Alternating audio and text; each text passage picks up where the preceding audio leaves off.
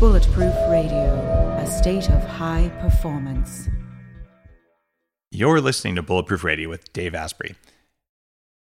What if there was a way to feel younger for longer?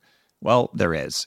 Your body needs something called the NAD plus molecule to help you age well. When you're young, your body makes a lot of NAD plus, and that helps you make energy. It helps you keep your DNA healthy, absorb nutrients well, and it protects your cells from stress. But once you hit about 30, your NAD plus levels start to drop. The good news is that longevity scientists have found some things that can help, like niacin, niacinamide, and niagen. They help your body make more NAD plus even as you age. All three of these are in an amazing formula called Qualia NAD plus. Check out Qualia NAD Plus risk-free for up to 100 days at neurohacker.com slash dave15 to save an extra 15%. That's neurohacker.com slash dave15, Qualia NAD Plus. It's what I use. Everyone's talking about red light therapy beds, and for good reason. There's a company called ARRC LED that's building an entirely new class of LED devices. ARRC LED beds integrate proprietary scanning technology and frequency protocols to shape the delivery of six different wavelengths in dose optimized photobiomodulation. Yes, that's a lot of words. What it is, though, is that photobiomodulation improves the underlying energetics of the cells in your body. And those changes can benefit nearly every tissue and organ and system in your body. You change your cells and you change your life. For more information, visit arrcled.com. Today's cool fact of the day is that it turns out that practicing gratitude is an economical thing to do. In two different studies with 243 participants, the participants who were 10% more grateful than average had 17.5% more social capital. Now, if you, like me, question how the heck do you measure social capital in a quantitative way, the answer would be, well, it's probably not a very good measurement. But nonetheless, gratitude makes you kick ass for a whole variety of reasons. And uh, that's something I've talked about at the Bulletproof Conference and something that I build into my bedtime ritual, even with my kids, where we name three things we're grateful for every single night because it does good things for your nervous system. What if there was a way to level up your energy, get rid of stress, and take more control of your body? Welcome to Quantum Upgrade. This is a new technology that taps into quantum energy to help you feel amazing. Quantum Upgrade has a lot of different products that help protect you from EMF and help activate your body's natural healing abilities you can expect better sleep, more resilience, less stress, and better blood flow. The cool thing about Quantum Upgrade is that the products are backed by a lot of heavy duty scientific studies, and there's a new measurable upgrade. You can now use Quantum Upgrade to increase your consciousness levels between 1400 and 2200 on the Hawkins map of consciousness. If you don't know what that means, do some research because it's impressive, it's fun to learn about, and it's something that I've come to understand. Ready to try Quantum Upgrade? Visit quantumupgrade.io slash Dave for a seven day free trial. And the reason I'm bringing that up today is that you're going to hear from a couple guests, but one of the guests is uh, a friend, uh, someone I first met here at Bulletproof Labs when he came up because he supported uh, Moldy, the documentary that I made about how water damaged buildings are affecting people's health and performance uh, around the world. But he came up and told me this just profound story that ended up with him being on stage at the Bulletproof Conference. Uh, I'm talking about Anthony Coletti and his partner Joe Martino, who are working together on Collective Evolution, which is a, a website that has a lot of really valuable information about consciousness. And it was Anthony who had kind of a, a profound experience using Bulletproof to come back from many gunshot wounds. You're going to hear about that uh, in this interview, I'm sure. And also, I want to talk about the growth of a, a, grassroots organization that's really become one of the most popular alternative media production and community outlets. And we're talking full length articles, tons of videos, and live events, which are all about raising awareness of how the world works and to create more consciousness. If you've been listening to Bulletproof Radio for a while, you know that I'm all in on that movement where the idea that you can control your biology by changing the world around you. How do you control your biology if you don't have an awareness of what it's doing? And that awareness is called consciousness. So this website and this whole community is at collective-evolution.com. And in today's show, we're going to talk about well, what happened with all these multiple gunshot wounds and, and how Anthony got to be where he is today. And we're going to talk about how a community as powerful as Collective Evolution formed and what's in it for you when you're listening. Like, like why do you care about consciousness and how do we make it easier? So, guys, welcome to the show. Thanks for having hey, us. Dave, thanks for having us. All right, Anthony, say something real quick so that people listening know your voice. How's it going? It's Anthony Coletti here from Collective Evolution. All right. And Joe, give us your voice. How you doing? It's Joe Martino, founder of Collective Evolution. Great to be on the show.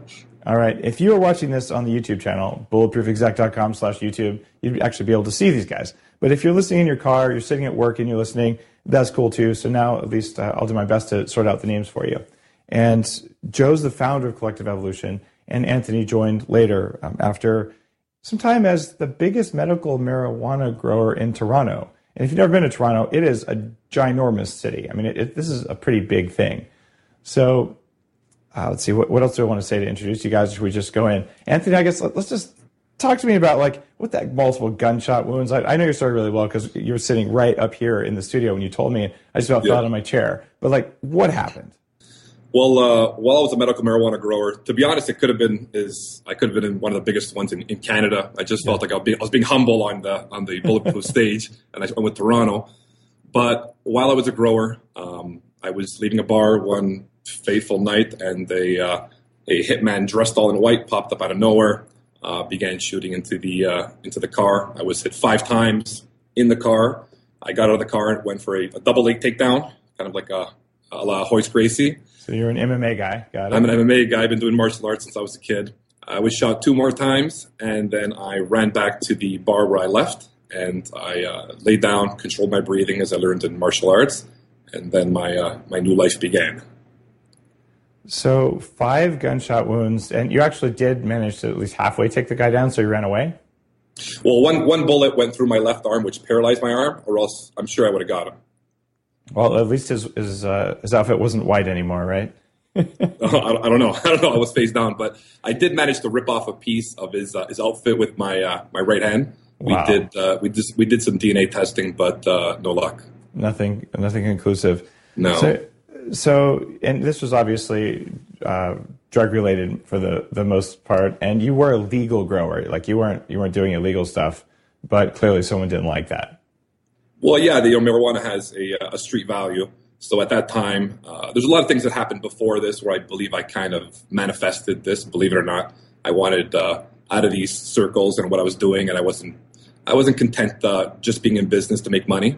I felt that this is my evolution from becoming a uh, from a, an entrepreneur to a socialpreneur. So I believe I manifested it by saying certain things to certain people that I knew was an issue, um, and I knew that they stood to gain pretty much somewhere around a million dollars if I was missing. Ah, so they were going to have you missing and buried somewhere, probably. So there, right. it, it, sounds like there should be a movie made about this because you, you kind of you came back. I mean, you make the Karate Kid look like a total pussy. That's awesome. I've never heard that one before, but yeah, well, it kind of was one actually, but I just I just made half the world mad right now. Uh, sorry, everyone. Um, but uh, it, it's it's an amazing story. So, so, tell me a little bit more about what happened. So you, you, go into the bar, you're you're barely breathing, right? You're laying there, and someone calls nine one one. And what what was the recovery like? What, what happened? Uh, I was left with a collapsed lung. Uh, all the bullets are pretty much inside of me. I have an eight inch gash on the back of my head. So when I went for that double leg takedown, uh, I believe he was going for a headshot, and I ducked the bullet. So if I would have been even half an inch higher, the, the bullet would have hit me in the head. So I have an wow. eight inch gash just uh, as it grazed the back of my head. So when I'm in the hospital, I have a, uh, a paralyzed left arm and a collapsed lung. Uh, the collapsed lung ended up healing, but the left arm did not for, for quite some time. So while I was seeing doctors, they basically told me that I had no chance of my arm healing and they told me if I was 13 years old and not 33 years old, it would have it would have healed. And I naturally asked, "What's the difference between my 13 year old and my 33 year old self?" And they mentioned growth hormone, and that becomes relevant later on in the story and how I connected with you and Bulletproof and how I was able to be in the you know the medical miracle books in terms of my arm healing, which should have never healed. So you had a fully severed nerve. What did you do to to make it come back? Believe it or not, it wasn't fully severed. It was compressed as the bullet hit my, my arm, Okay. which is almost even worse. Um, while I was obviously researching for ways to increase growth hormone, I came across uh, obviously you. I was 250 pounds at the time. Now I'm Oh, so you're a 200 little heavy. pounds. So I, w- I was 50 pounds heavier. Okay. And uh, I was living somewhat of a toxic lifestyle. I was drinking, smoking cigarettes, no drugs or anything like that. But I wasn't, I wasn't really feeling good. I wasn't optimized. I definitely was not bulletproof. so I came across, uh, I came across you in a, another podcast, and uh, and uh, I started drinking the bulletproof coffee. I felt better. You, I you learned. can say you can say another podcast it was. I'm cool. Okay, okay. I wasn't sure. Um, I was always a fan of like Joe Rogan, watching the UFC and, and whatnot. So I saw you on the Joe Rogan podcast. I, And- he, he brought this stuff to a lot of people. I'm actually grateful for that. Awesome. As I mentioned um, on stage at the uh, at the conference, you were wearing these red glasses, and, and you you you called yourself the bulletproof executive, which I thought was incredible because you were bulletproof and I was bulletproof. Yeah, So actually Yeah. bulletproof, right? it's actually bulletproof. So I felt that this might be some, you know, some message from the universe, some divine intervention. So I, I decided to, to follow down the uh, the rabbit hole and, and, and follow this Dave Asprey as I as I just knew you the bulletproof executive at that time. And I came across uh, bulletproof coffee. Uh, I started uh, eating in terms of the bulletproof diet. I started sleeping uh, nine hours a night to increase growth hormone. I learned transcendental meditation, so I began Nice. meditating. Uh, what else did I do? I did so many things. Um, a high intensity interval training. Sometimes, because obviously it has synergistic qualities in terms of increasing growth hormone if you do that while you're fasting in the morning. Yep. And for someone to do that just drinking black coffee, typical uh, intermittent fasting, it's absolutely terrible. It was it was so it was so difficult that I'd have to take a nap after. I was super cranky. But with the with the, the butter and whatnot, it just sustained me. And I would eat. I would break my fast, as you indicate on your on your website, just after my workout. And uh, I did this for months. After two months of not healing, the doctor said I had absolutely no chance, but I kept faith in, in my, my regimen and, and your, uh, your, your information and knowledge. And eight and a half months later, my, uh, my hand came back. And I'm happy to say that, that you know, I'm 100% now. Actually, at the, I believe it's the ARX machine at your Yeah. place. That what it's Yeah, called? the, the one I have downstairs, the one you were playing with. Yeah. I was able to hit 565 pounds. So I was pretty happy about that because I haven't seen that record broken yet. Yeah. So for, for a guy that the doctor said that I would never be able to, to hold or, or, or lift a glass of water, the bench press 565 is, is pretty good. You you gave the audience at the Bulletproof conference this year. We had about 1,300 people, and you're on stage. And I hadn't planned to have you there, but I was like, this is too good of a story. So you just came up and did like a five minute cameo. But like one of the first punches I think that you threw, uh, I was like, you know, I just just hit my hand, and you literally threw a perfect punch on stage with an arm that was paralyzed. And this was just recently. Like, when did you get your arm back? It's uh, not even a year ago. So the accident happened on March 23rd of 2014. Wow. So this is all very recent. Uh, the scars are still somewhat Oh, yeah. fresh. And You, you give everyone chills when you do that because you know, like here's a guy who, who literally they, they told you you're never going to move your arm again, and, and here you are throwing punches, not just moving it. So Exactly. When That's I when, off, I, when I, I mentioned to the doctor a few times, I'm like, doctor, would I would, would I ever box again? And as I mentioned, I, I told the story already at the uh, the conference, but he just looked away. He didn't even he didn't even answer me. He thought it was it was ludicrous for me to ask such a question. And the second time I asked him, he actually got upset. He was like, "Forget this boxing thing. What are you talking about? You're you're lucky." I still remember it. It's burned into my brain that he said, "You're lucky if you can you have the strength to carry uh, or hold a glass of water." And I thought that was a, pretty grim outlook on the, the next, you know, who knows how many years of my life. So I refused to believe in that. I followed a lot of your, your methods, and I'm happy to say that I'm 100% now and 50 pounds lighter. You know, there, there's something to be said for that.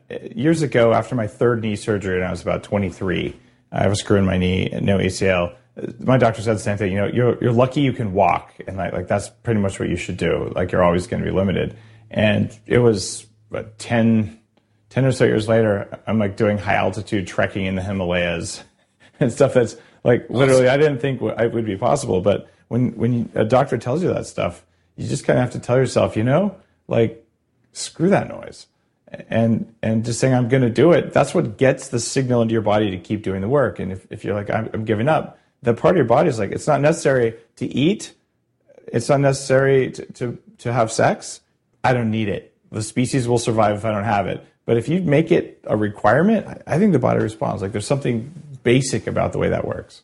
Absolutely. And, and this doctor that, that I had, this hand and arm doctor, was a world renowned doctor. So he's been practicing for over 30 years, and it was ludicrous for me to believe that that I was right and he was wrong. He had so much case study and knowledge behind him, but I just kept faith that this is not the way the story was going to end. And uh, a lot meditation actually helped a lot with keeping my emotional state in check and keeping me positive.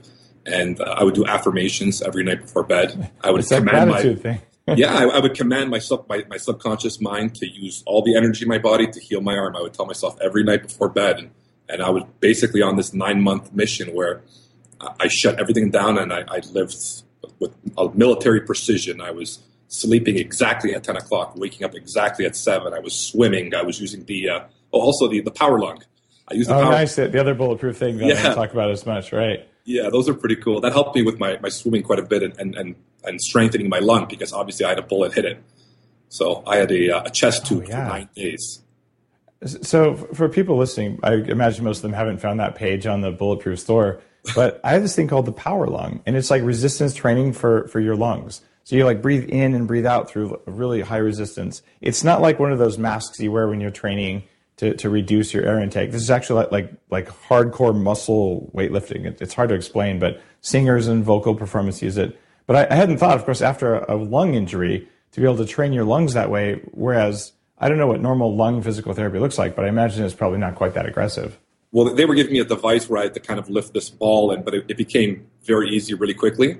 And when I really needed to strengthen things up, the, the power lung really helped and, and really, really improved my swimming. That's cool. It, it changes your respiratory volume and your VO2 max in a, in a useful way. That's one of those weird biohacks that I put on the website. I'm like, this is too cool not to have, but it's not a big part of, of what I do. So you, you really dug in on the work because you found it. Yeah, absolutely. And that was called the power lung for people listening. And I, I didn't invent the thing. I just discovered the thing. I'm like, all right, this thing is kind of cool.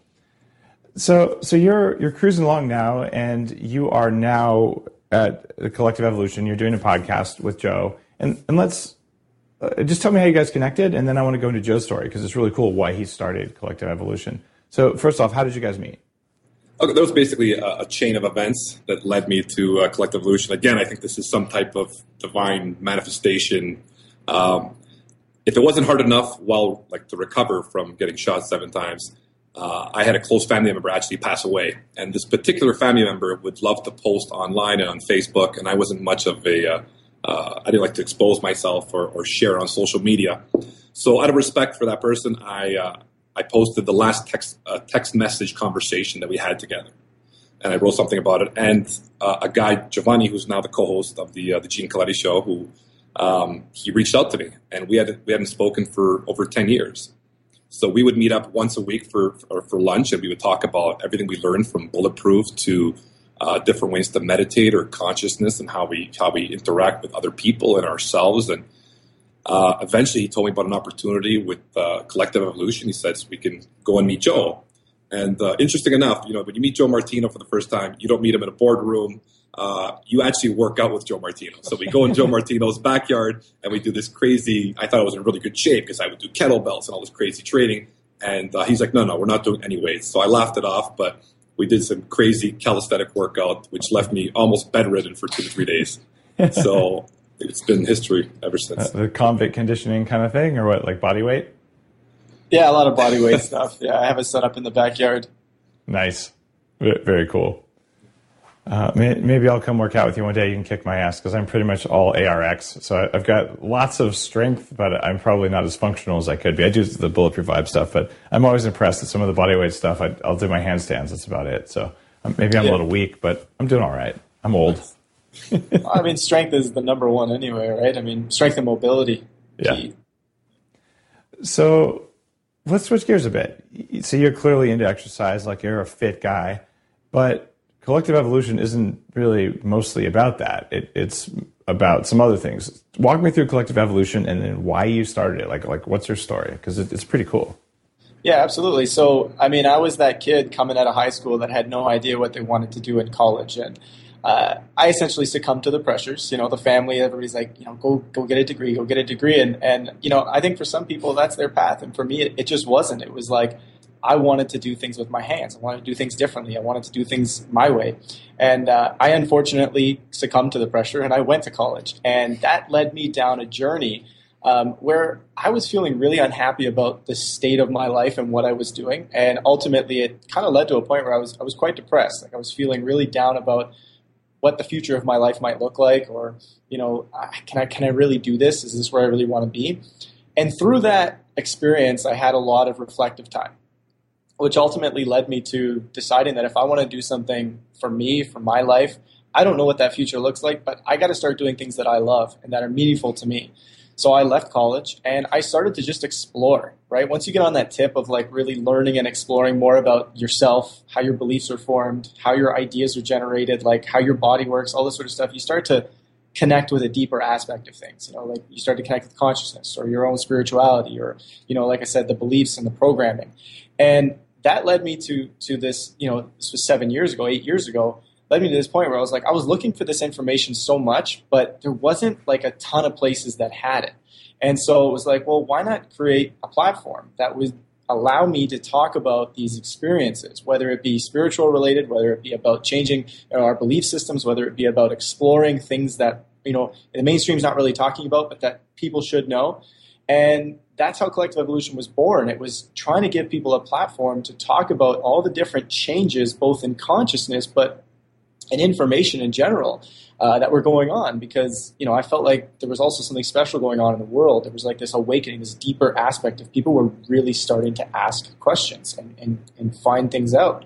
So that's what that's what inspired Collective Evolution, and now it's a it's a you know news and media platform that um, essentially is going through anything from you know lifestyle related changes to changes in consciousness, all that sort of stuff, throwing in alternative news. Uh, so you can find like a whole bevy of content there and it's all written in our own style and perspective, which we try and keep very neutral, very open minded. That's our that's kind of our our main uh, you know quality that a lot of people recognize.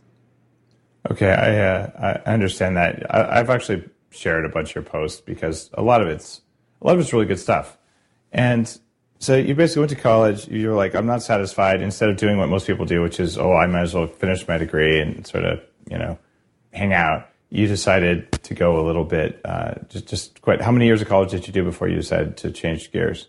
Oh, it's a funny story. I went, I lasted a semester and a half, left that program, went into another program about a year later, lasted a semester and a half, left that program, went into another one about six months later, left that. So I think in total I have about four unfinished degrees, all of which I've spent anywhere between half a semester to a year doing. Got it. So it took you a while to listen to yourself there. Yeah.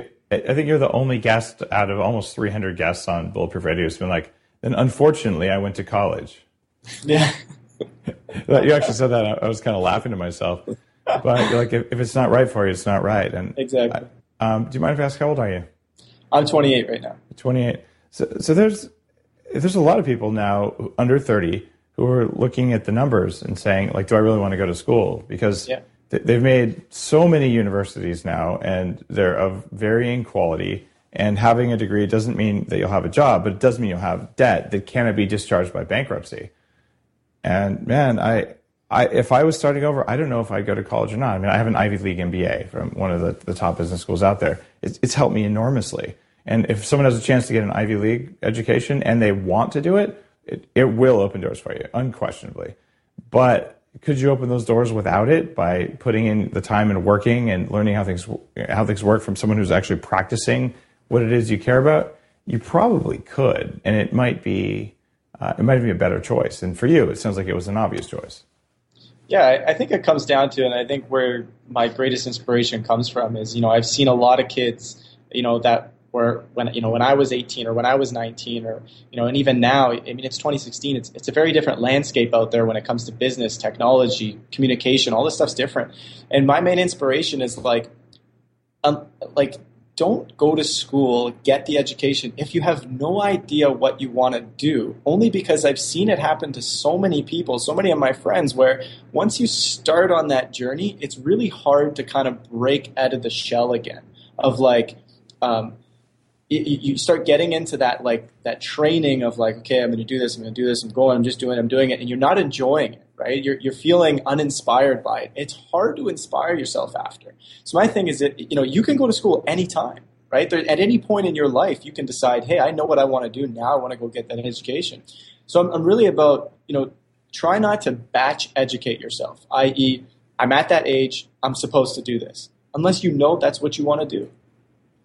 I, I studied uh, computer science and information systems in a form of artificial intelligence, and I spent almost almost 20 years in a career doing that. And and you, you go after 20 years of working in, in tech and business to business and stuff that was exciting in the early days because we really needed that stuff to do neat things. You know, Google's first servers went into uh, my company's data centers. But now it's like, okay, a lot of stuff's done. What's really interesting, I'm back to coffee, which was my passion in college. The, the only time I ever got an A in calculus, and I had to take at least six calculus classes, if memory serves, uh, was the semester I discovered espresso because I was like three shots of espresso before class. It was an 8 a.m. class, which is the worst time for me. And I'm like kind of shaking, but man, I could focus. And, uh, you know, that, that passion, it, it, comes around. So, what would you say to someone? And, and keep in mind, you're 28, you're kind of at the beginning of your career still. Yeah. Um, what would you say someone who said, you know, should I follow my passion? Would you say yes, absolutely, or? Yeah, I, I think it all depends on people's situation, right? Because there's a reality of do you have a family? Do you have uh, responsibilities that are big? All these sorts of things. And, you know, the way I teach it is always, you know, following your passion doesn't always mean that you have to make money at it, right? And, and sometimes you don't know at the beginning when you decide to follow your, your passion that it's going to turn out into something that was going to be a career. I didn't know that collective evolution was going to pay me one day. And it, to be honest, it wasn't really what I was thinking about. I was very much like, okay, I want to start doing this. I have a job right now. I'm going to do both at the same time. I'm going to build it. I'm going to keep rolling. But the way I see it is if I can bring what inspires me into my life, even in small doses during a week, during a day, whatever it might be, that's going to help lead me to a place where I'm feeling not only more inspired within myself, but it, it shines. People, it's going to open doors for you. People are going to come and be like, "Hey, man, you're really into that." Like, I have this guy who can, and then next thing you know, you have a door open where it's like, I, I, can go do this business or I can, you know, turn what I'm doing into something that's bigger, right? And I, I very much believe in bringing it into your life as much as you can and, and allowing it to unfold and, and being open to the possibility that it can turn into your career. But you don't have to go, you know, all in necessarily to see if that's going to happen.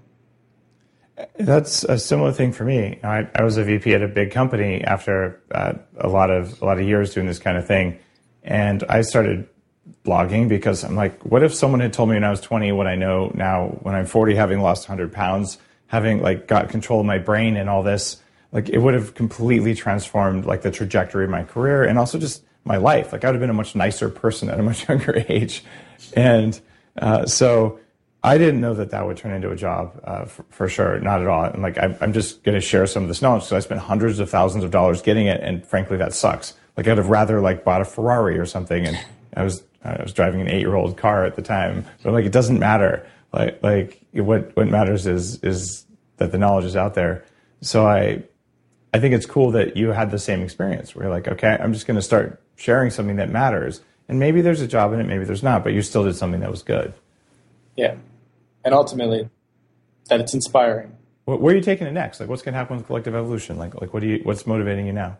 Yeah, uh, so education was, you know, through my experience with education um, and, and, sort of not enjoying aspects of it, I, I took a lot of, of, from it. And, and when you get all the feedback from other people of what they enjoyed and didn't enjoy about uh, education, you begin to recognize that, you know, there are certain gaps in, in the current system that we have now that are incredibly important for people to know. You know, uh, learning more about you know yourself, learning more about you know aspects of consciousness, aspects of spirituality, um, how to function in this world optimally, um, whether that be again health, business, wellness, whatever it might be, communication, relationships, um, and I find that a lot of people are coming out and they they're wanting those skills, but where are they going to learn it from? So for us, it was kind of like how do we, you know, take what this initial inspiration, this platform of let's start informing people, let's start giving people stuff that you know we believe that uh, they need to be exposed to.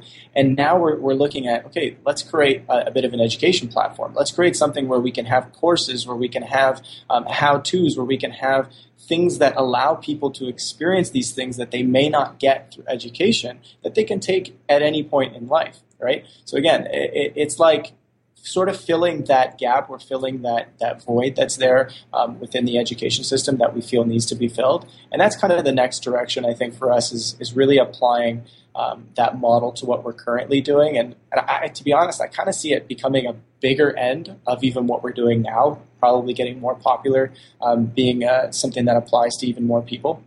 You give a talk called "How to Change Your Life" as a TED talk. Yeah. Well, it's TEDx, but I mean, let's face it, TEDx is not TED, but still, it's cool. Yeah, I've, I've, also given a TEDx talk, but not a TED talk, so I'm, I'm with you there. Um, just so people listening understand what we're talking about. What is the secret on how to change your life? Kind of give me the the Cliff's notes from your TED talk. Yeah, I think probably one of the most important aspects that sort of is the core foundation of everything is really developing that internal awareness that that's becoming more self-aware about who you are, how your beliefs function, how your emotions are ruling your life, um, really connecting and being open to the fact that change is like the essence of our world. You know what I mean? Like everything is changing, everything is constantly moving, and if if we get stuck in this idea of, of being stagnant or seeing the world as very rigid, um, what ends up happening is change can take forever, and change can be something that we're always avoiding or that we're always trying to you know, ward off as like, oh, I'm uncomfortable with this. But when you're open to it, things can happen very quickly. So I think self awareness is huge, you know, and, and really being open and believing that things are possible.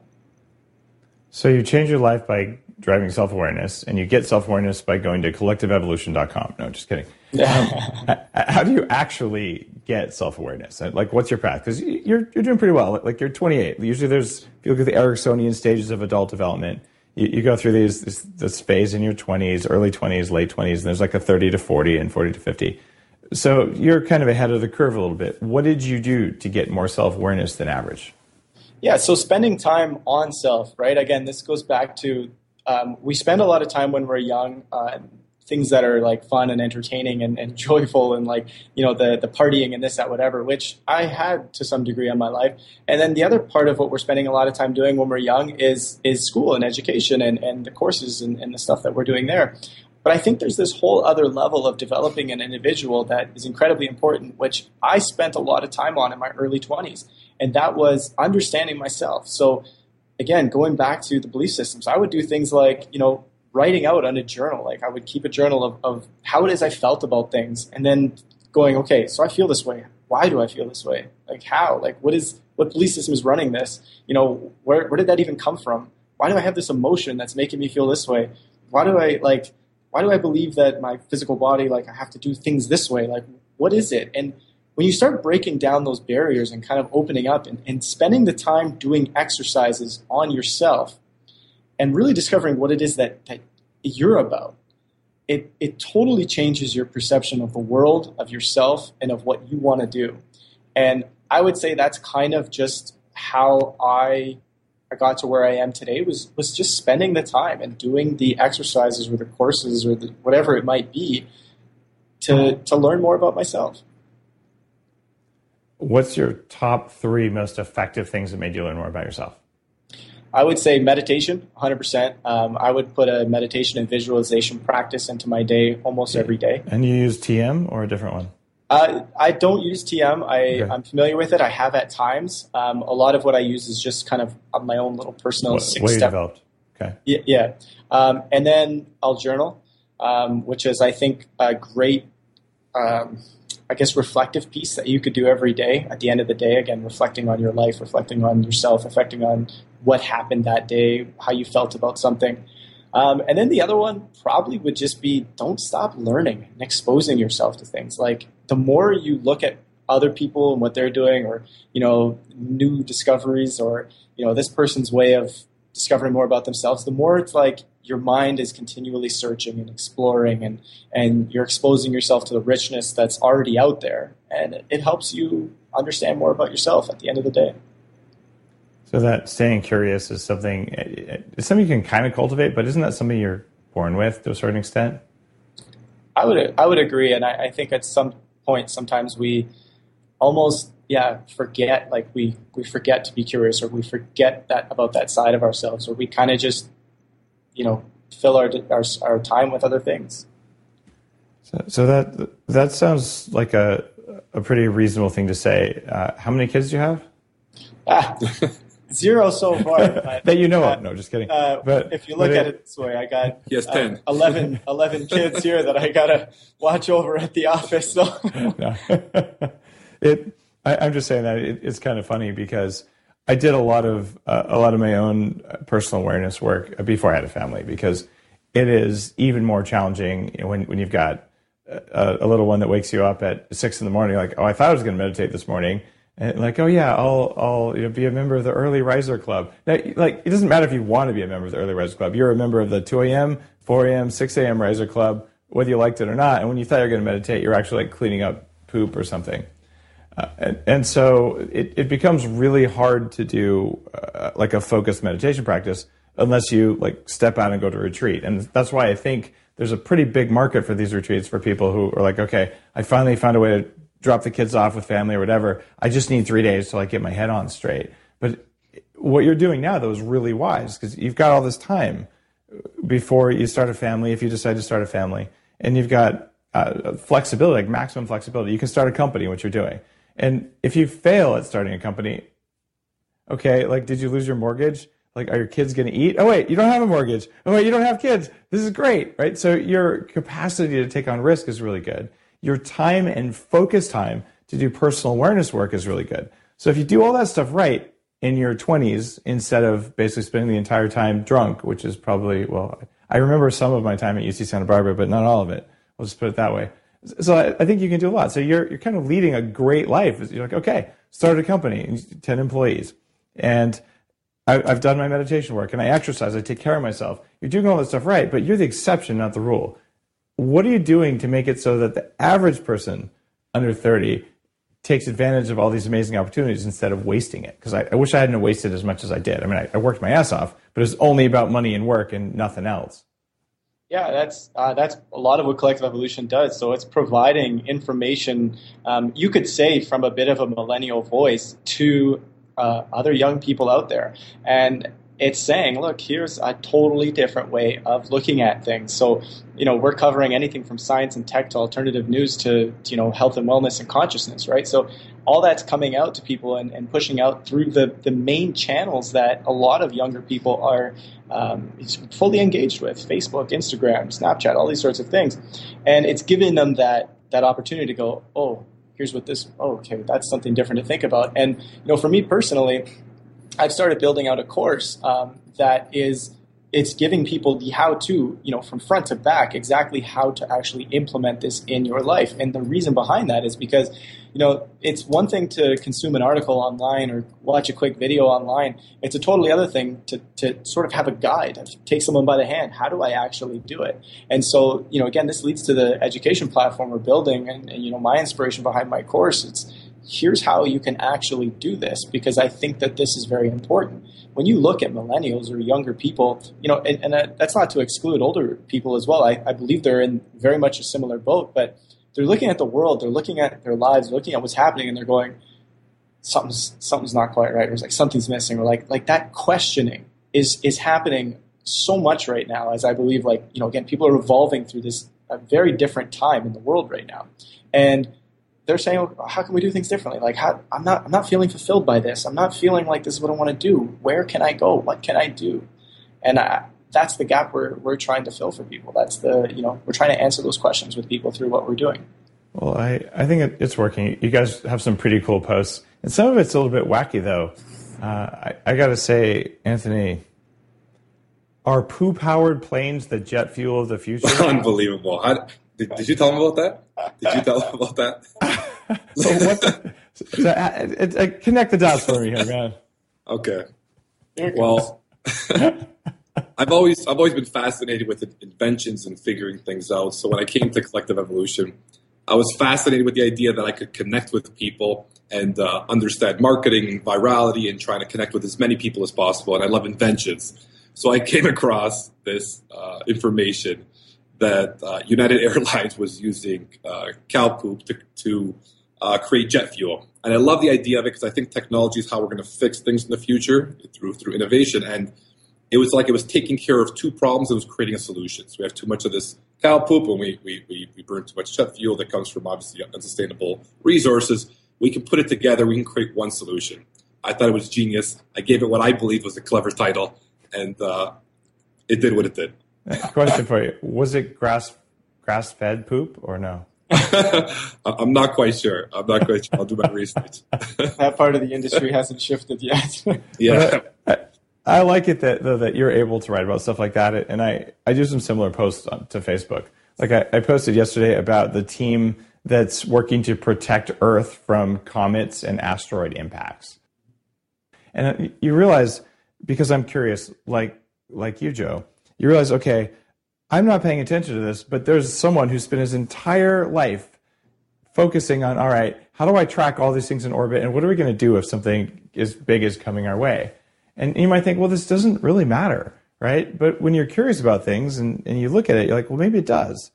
Uh, another guy was on the show, uh, Graham Hancock, uh, was just on. It just published. It was a, a really uh, popular episode and Graham just published a new book about like, well, here's all the incredibly detailed evidence. In fact, I would say overwhelming evidence that about 12,000 or so years ago, actually a comet did hit the, the ice cap. And in fact, it formed the island uh, that I live on now, at least parts of it. And the native people who lived here when the comet hit still have legends about it that he actually wrote about. They're called the, the Cowichan tribe. And uh, like not so far away is Cowichan Lake. And I'm like, okay, someone who's curious is going to look at this and find you know, micro pieces of iron across the globe and say, all right, stuff happens. So here I am, I focus on you. How do you kick more ass? You're like, okay, well, if a comet kicks her ass, it's it's a totally different animal, and it probably happened, right? At least once, if not twice. So I, am looking at all that. How do you stay curious? But then, why would I post that on the Bulletproof website? I'm like, because I'm grateful, because it's cool, and I like it that you guys do the same thing on Collective Evolution. Like, all right, having curiosity and not being just maniacally focused on this one little thing is something that I think everyone respects. And as, as long as you're you're posting within things that that people care about and, and things that, that are respectful. I, I love poo powered jet planes. I, I, think that's cool. But it, it's funny. I just want people listening to be like, all right, it's not one of those if you don't meditate, you're a loser sites. Because there are sites like that, right? Yeah. Yeah, I mean, it, to touch on that point, one of the most fascinating parts of, you know, okay, so you'll reach 15, 20 million people in a month, and you think to yourself, okay, how did that how did that happen? What and you start looking at the at the different topics, the different articles that people resonated with, and you're like, there's tons all across the board of, of different things, and you start to realize that everybody has different values, everybody has different interests, and what what one of the most fascinating things we've learned over the seven years of doing this is that everybody's in to becoming a better version of themselves is different, and that's fascinating. So it's like somebody found out how to meditate because they first clicked on an article about who powered planes. Or somebody determined that they were going to make you know a better version of themselves because they initially clicked on an article about uh, a, a, quinoa recipe, or somebody about a UFO sighting, somebody about you know um, some other thing that happened in worldly news, right? It's like we write about all these different things and then we get these emails and these stories of like, you know, I clicked through your article based on this and then three months later my whole life has changed. you know, it's like yeah. it's fascinating how it happens. It, it is pretty cool and it, it's very hard to map out when you're looking at it. But I, I have a question. Uh, how many people follow you on Snapchat? Uh, as of right now, I think our Snapchat account is I don't I don't even know. We we we haven't pushed it much. We do Instagram right now heavy, and we do Facebook heavy. So so I have like the the Dave Asprey. By the way, people are listening, Dave.Asprey on Instagram. I finally have my own Instagram aside from the bulletproof one. Um, they're they're both really cool. The bulletproof one is very artsy, but I'm like, here's a picture of me with strange electrodes, and, and I put it up. Uh, so I, I'm working on that as well. But uh, when I look at Snapchat, I'm like, I, I, as far as I know, last time I checked, you have to be naked when you're using Snapchat. But I'm seeing a bunch of people say like, okay, no, if, if you're going to talk to anyone under 30, you have to be on Snapchat. And I, I don't know, man. I, have always been an early innovator, disruptive technology kind of guy, but I'm not getting it. So I, I, was hoping that you'd be like, oh yeah, Snapchat changed my life. I actually meditate with Snapchat, and I was going to have to learn it. But you're sort of giving me a pass here, aren't you? Um, I'll, I'll actually say that uh, I'm, I'm a little bit in the same boat as you in the sense of like I I see the value in it at times, and at other times I'm like, I I don't see the value in it. I mean, from a strictly economical perspective, there's probably ways to monetize it. Um, from a am I passionate about going on Snapchat and recording something so that someone sees it? I mean, other than brand development, I don't really know how valuable Snapchat is, and so we just haven't jumped on it that much yet. Uh, it, it's an interesting discussion. I, I, I look at it, if I'm going to take time at, at, at, this point, Bulletproof Radio reaches millions and millions of people, uh, about 25 million plus uh, downloads so far which puts it in the very upper tier of shows. And that's dozens and dozens of full human lifetimes if people are listening to this. So I, I, if I put all of my effort into making content that isn't murdering people by wasting all their time, well, all right, then, then I've done something good. But if I'm on Snapchat and I make content that, that I put my very best effort into that's going to help people and it goes away after a day, I'm like, well, sh- like, I, I, don't actually want to make content like that. Yeah. Like, I'm not going to put my all into it what I'm going to do is be like, hey, like here's a picture of me eating breakfast or something. But uh, then I'm wasting people's time. So maybe I'll turn around. But right now, I, I, recognize stuff you don't have to store and then have pressure to remember all the times. You know, it's, it's like a, an actual conversation. I totally get that. I'm like, but I don't want to have conversations. I don't have meaningful conversations that are worthy of being transcribed, right? Yeah. And that's just a, it's maybe just a different goal. Yeah, and I think the interesting question is, is you know, given the uptake of, of these types of um, applications are through people probably 30 and under is the majority of the uh, of the audience. You got to think is this really the future of where things are headed? Like is it actually? Like you know this quick gonna disappear content you know and then therefore we need to learn how to talk to people in this way? Or is it just kind of a completely fun social app that is just to have its time one day? Well, from, from a, a consciousness studies perspective, and, and you guys are really into consciousness, the normal life that we live is actually a series of conversations that you don't store and record, right? And that's a good thing because it's not necessary. However, I'm not that interested in living a normal life. I, I, that, that's not what I do. Like, like, I'm abnormal in every way possible because if, if you're going to live in a state of high performance where you're going to have access to all your faculties or you're just going to be conscious, you're actually abnormal because the average person hasn't done that much personal development work. They haven't developed their consciousness. They haven't developed their ability to move in the world. They haven't developed their ability to speak. And when I look at all those things for myself, I'm like, all right, I love to have some of those conversations, but I usually have those in person with people uh, that, that are my family or people who are like really amazing to me, people I, I really love spending time with. But those are face to face physical interactions. And I don't know that I want to replace that with that time online. The time online, I'm going to help millions of people. I'm not going to help one person or a small group of people on Snapchat, but I, I could communicate with them that way, but it just doesn't feel like the return on investment of my attention is there. And I want someone to convince me otherwise. Like maybe we'll get some great comments on this post or on this, this the podcast because I, I don't know. I, I just don't get it. But that's that's why I have questions about it. And I don't normally talk about this kind of stuff on Bulletproof Radio because we're always focused on on human performance and awareness and things like that. But it feels like there's a connection between social media and that, and I figured you guys might have a good answer because you know you're a good 15 years younger than I am, uh, which is just enough of a gap that you probably see the world pretty differently. Like I remember getting my first microwave oven. You were born with a microwave oven. Like that's a huge difference. Yeah. Do you have anything to throw on that? Well, one interesting thing I wanted to touch upon is you mentioned Graham Hancock. So we had a, we had Graham Hancock uh, recently on the podcast as well, and I saw him oh, on your podcast. And one of the other type of businesses spin-offs that we're creating to expand consciousness and get our word out rather than just the website is we created a, uh, a live stream. So Graham Hancock was doing his uh, his book tour for Magicians of the Gods, and uh, we we had a live stream of him, so we got the word out. And to touch on another point, you mentioned face to face interaction, possibly yeah. for for a father that has children and I mentioned this to you a while ago, is we're starting a retreat center up north. So this is in northern Canada where people can can go for say a bulletproof full immersion week where uh, you know 20, 30, 40, depending how big we're, we're expanding, we're renovating it right now. Uh, and you can you can do things face to face rather than just online. Some people prefer that that type of interaction in the flesh. So yeah, it kind of it kind of goes back to there's, there's a couple ways to look at it, and you look at it in the evolutionary sense. It's like, well, we, we keep advancing our technology, advancing, advancing. As soon as everything's just going to be VR, and we're all going to be like disconnected.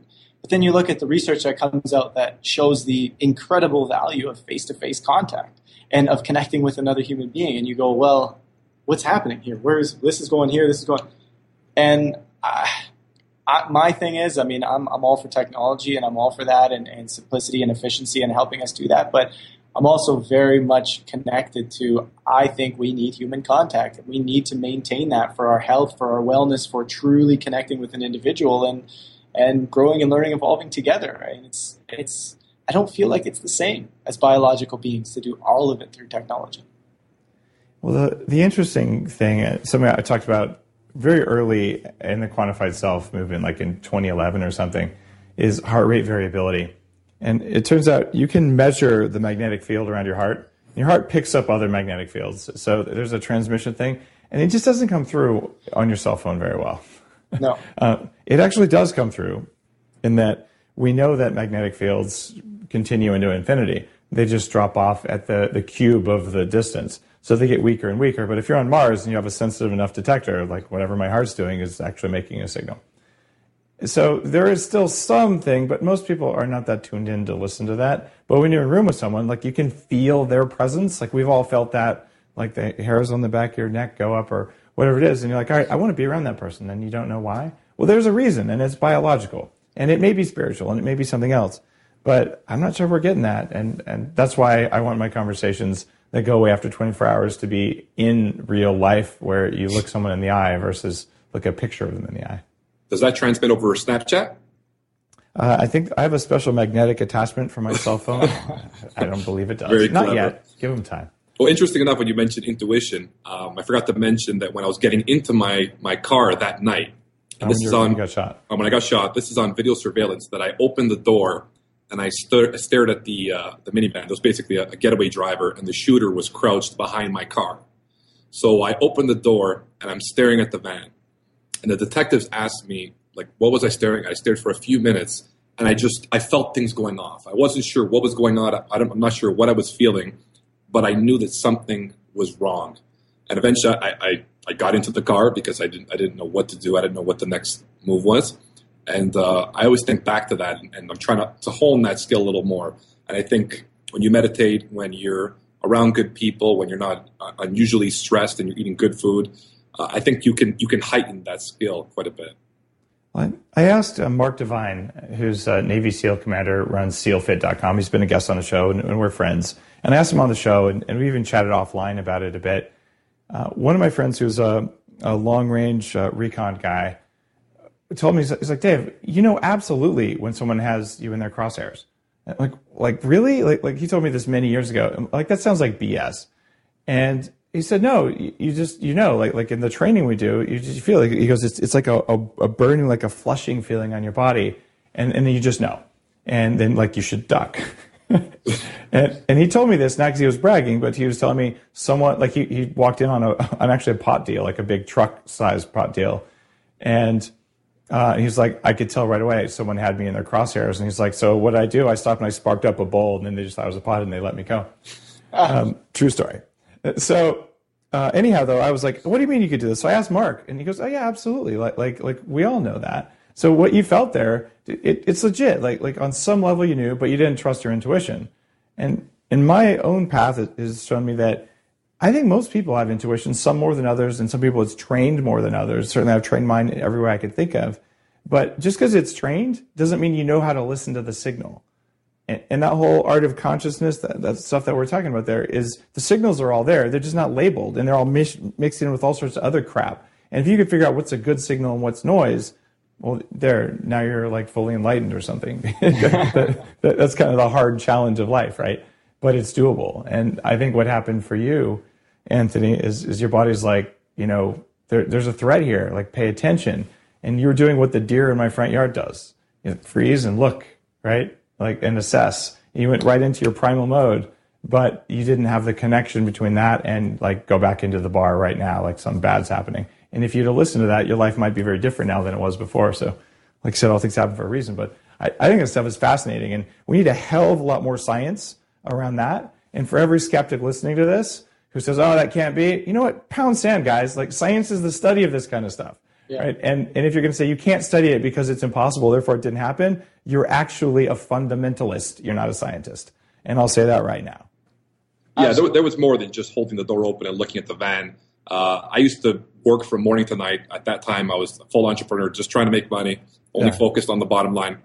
And that day, for some reason, I went home in the afternoon and I went to sleep, which is completely unusual. And I believe my body, everything was gearing up for what was about to happen. Yeah. And one really weird thing is two weeks before the accident, uh, I had like a daydream that a guy in a white suit was shooting at me. So yeah. I, I, really like. I know this. I, am I'm, I'm naturally a skeptic, but I'm telling you exactly how it happened. And, and these things were, I could really feel them as much as I could. You could you know see something or tangible or touch something. The the, the, the signs were were very very strong. Yeah, absolutely. And, and I always like to touch on, you know, Institute of HeartMath and the Institute of Noetic Sciences is so much of that type of research, the study of, you know, these quote unquote unmeasurable things there's so much science behind it. You know, it's like oh, yeah. to, to say that there's none is being behind the times dramatically because it's been around for so long, right?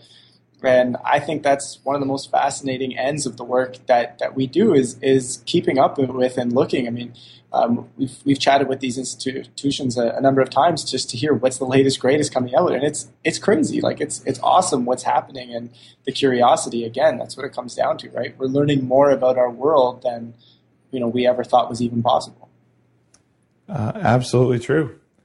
And speaking of learning more about our world than you ever thought possible, you knew this question was going to be coming up because you've been prepping for this for weeks, right? But I want to ask each of you the bulletproof question. If someone came to you tomorrow and said, I want to kick more ass at every single thing I do in my life, I want to be more bulletproof, what are the three most important things that I should know about? number one, and I just got to go on my own personal experience, was meditation. Meditation changed, changed everything for me. That basically calmed me down. It put me more in tune, and it allowed me to become better at everything. When I meditated, I was better at working out. I was a better friend. I was a better brother, a better son, a better student. Uh, so that definitely is at the top of my list. Also, and I'm not saying this because I'm talking to you, but bulletproof coffee. I used to drink a tremendous amount of coffee, and it made me feel jittery and weird. And uh, I would get those spikes of energy where you're not optimized when you're super hyper because you can't concentrate, yeah. and all of a sudden you crash, and now you're not optimized because you're super tired and, and you have this brain fog. So it really found that that middle middle ground, that middle balance, and it also decreased the number of cups of coffee I drank per day. Yeah. Because I used to drink at least, I would say, like five, four or five yeah, large cups of coffee. and uh, I was I was almost like a drug addict. I was chasing something that I could never get. I was never optimized. So that's number two. Uh, number three, I would have to go with sleep. I, uh, I, I sleepwalk, so I've always had trouble sleeping. And once I got everything else into gear, and uh, you know, I, I knew to, to, to, not look at, at blue light and to tone down later on the day, not drink coffee past two o'clock. I also have the sleep mat. Um, oh yeah, nice sleep induction mat. yeah, absolutely. Uh, once I got my sleep in order again, I felt much more optimized. My concentration was better. I was able to learn. I was able to again the, the emotional stability. I didn't find like that I was flying off the handle, and I felt like a, a better version of myself. So guarantee those are my top three.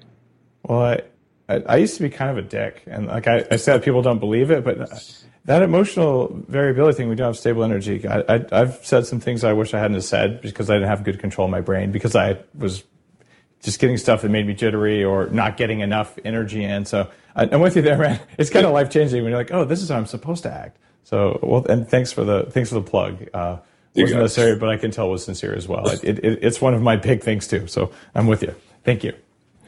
All right, Joe. Yeah, so I mean, not to sound like a broken record, but I am going to start it off with meditation as well, mainly because um, you know I think I'm a sports guy. I love I played sports growing up like crazy, and and there's this sense of when you're in the moment in sport, just like in in life, and I think people have an easier time in sports sometimes. You could just see everything, and you become so optimized that you're able to perform at a completely different level. And you look at a lot of the best athletes; they're all meditating. Yes. Um, so meditation's huge, and it, and, it, and it applies to life. Everything, everything you guys just mentioned about meditation, I'm, I'm 100% in agreement on. I'm gonna I'm gonna switch uh, script and say movement as well. um, I'm big on movement because you know mobility, having the physical body performing and feeling good and all that sort of stuff changes the way your body functions energetically as well. So you feel like you have more energy. You feel like things are moving around. It activates a different level of creativity. I feel, um, and so you know a little bit of movement in the morning, even like a simple six, seven minute stretch routine or uh, movement routine uh, that I do. Um, there's also, you know, when you're having your meetings, when you're doing creative things, don't sit down, move around, keep it flowing. That's a that's a big thing. Um, the last one, I'm just going to bring it back to um, probably something as simple as like, I, don't, I don't want to say all the things I previously said, but um, just self awareness. I mean, that happens through meditation, but it also happens through just deciding to look at yourself and look at how you function, how your how your how your belief systems are formed, all this sort of stuff, because it will tell you how you're operating and let you know how you can change to operate more optimally or more open or you know all these sorts of things that I think can lead to a completely different version of yourself. Very cool. Well, thank you for for sharing that knowledge. And let's see, the name of your podcast? Uh, the Gene Coletti Show. Gene Coletti Show and Collective Evolution. That's collective-evolution.com. Any other places that people who are interested in your work should go for either or both of you? Uh, by the time this comes out, I'm going to have anthonycoletti.com. So after doing, uh, I have to thank you for this, doing the talk at, uh, at the Bulletproof Conference, I had people approach me for motivational speaking and to, to go down that route. So I'm, I'm pursuing that just to get the, uh, the message out and, and uh, my story. Awesome. And then, uh, Joe, is there any other site we should be sending people to?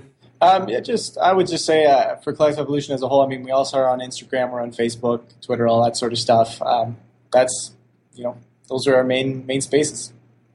Awesome. Well, thanks guys for being on the show. I really appreciate your time. I appreciate. It. Thanks for having us, Dave. It was awesome. Yeah, absolutely. If you enjoyed today's episode, which of course you did because you've been listening, this is like almost episode number 300, somewhere in that range, and that's pretty cool. There's a couple things you could do. One is you could say, hey, I like the show. Go to iTunes and say that. And we also talked about a few cool things. We talked about bulletproof coffee. You need bulletproof upgraded coffee beans, which are made with a different process and lab tested like no other coffee beans. Brain octane oil. So these are the things that just get that energy into your brain every single day. We talked about the sleep induction mat, which can help you go to sleep. And we talked about some other cool stuff like minimizing exposure to blue light. I haven't talked about this much, but there's something called the ZenTech uh, protector that goes on your iPhone or on your laptop. Bulletproof manufactures these things, and they block the spectrum of blue light that's most stressful to your eyes and that most suppresses melatonin.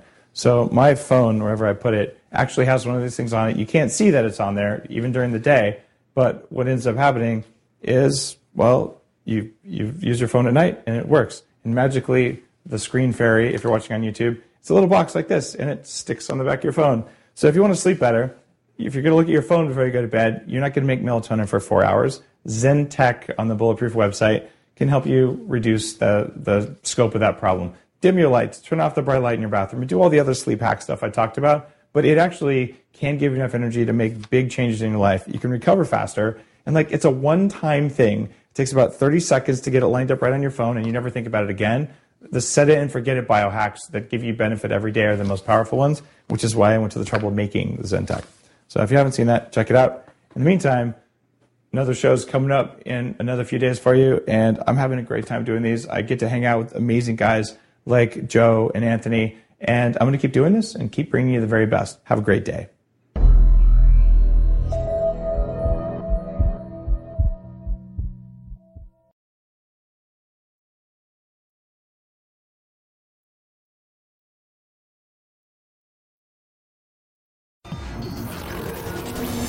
Upgrade, formerly Bulletproof Radio, was created and is hosted by Dave Asprey. The information contained in this podcast is provided for informational purposes only and is not intended for the purposes of diagnosing, treating, curing, or preventing any disease. Before using any products referenced on the podcast, consult with your healthcare provider, carefully read all labels, and heed all directions and cautions that accompany the products. Information found or received through the podcast should not be used in place of a consultation or advice from a healthcare provider. If you suspect you have a medical problem or should you have any healthcare questions, please promptly call or see your healthcare provider. This podcast, including Dave Asprey and the producers, disclaim responsibility for any possible adverse effects from the use of information contained herein. Opinions of guests are their own, and this podcast does not endorse or accept responsibility for statements made by guests. This podcast does not make any representations or warranties about guest qualifications or credibility. This podcast may contain paid endorsements and advertisements for products or services. Individuals on this podcast may have a direct or indirect financial interest in products or services referred to herein. This podcast is owned by Bulletproof Media.